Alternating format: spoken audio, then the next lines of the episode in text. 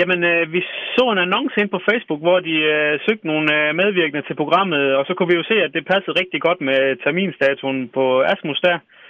Og så sådan lidt i sjov, så meldte vi os til, fordi så tænkte vi, så er der rigtig mange, der melder sig til, og så blev vi sorteret fra, og så var det lidt sjovt at sige, at øh, vi havde været med til castingen der.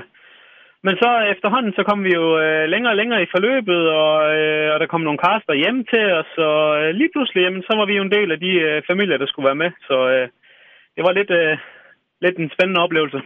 Og Mads, hvilke overvejelser går man så med? Fordi I ser jo ja til noget her, hvor det er, altså det er 18 år i jeres liv. Det er jo utrolig lang tid, er det ikke det? Jo, det er det, og man, og man kan sige, at vi meldte os jo til lidt i sjov i starten der, så der havde vi jo ikke gjort de store overvejelser. Men efterhånden, som vi kunne se, at vi kom længere og længere, der tog vi jo nogle gode snakker om, jamen hvad nu hvis vi kommer med, og, og hvordan kan det påvirke os, og hvordan er ledes. Men vi blev enige om at tage det som en oplevelse, hvis vi kom med, og, og, og finde alt det positive i det, og, og alle de muligheder, det kan give os, og så øh, får vi det bedste ud af det, og indtil videre har det bare været en stor positiv oplevelse, synes vi. Ja, hvordan tror I, det bliver sådan fremadrettet? Fordi det bliver vel en, ja, en lang rejse med masser af oplevelser undervejs? Ja, men hele produktionen, de er nogle fantastiske, flinke mennesker og rare og respekterer også de krav, vi stiller. Øh.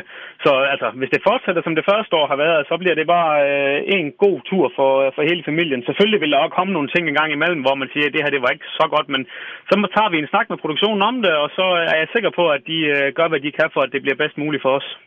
Det er jo øh, familier, der bliver meget, meget kendte og meget offentlige. Øh, hvad, hvad er jeres tanker i, i forhold til, at I formentlig også øh, kommer til at blive det? Altså, vi vil prøve at holde det, holde det ved jorden, eller hvad skal man sige. Vi vil ikke sådan uh, dyrke den der kendthed. Vi er stadigvæk Mads, Lena, Malte og Asmus uh, fra Stavning, uh, og det vil vi blive ved med at være. Vi vil ikke uh, altså, dyrke det der kendthed. Uh, selvfølgelig bliver det jo, kan det ikke undgås, at, at det kommer, men, men vi vil prøve at holde det lidt nede. Men, men altså, det bliver jo andre vildt fremmede mennesker, der også kommer til at følge jeres, ja, selvfølgelig jeres medgang, men også modgang. Altså, bliver det ikke også lidt uh, grænseoverskridende, tror du?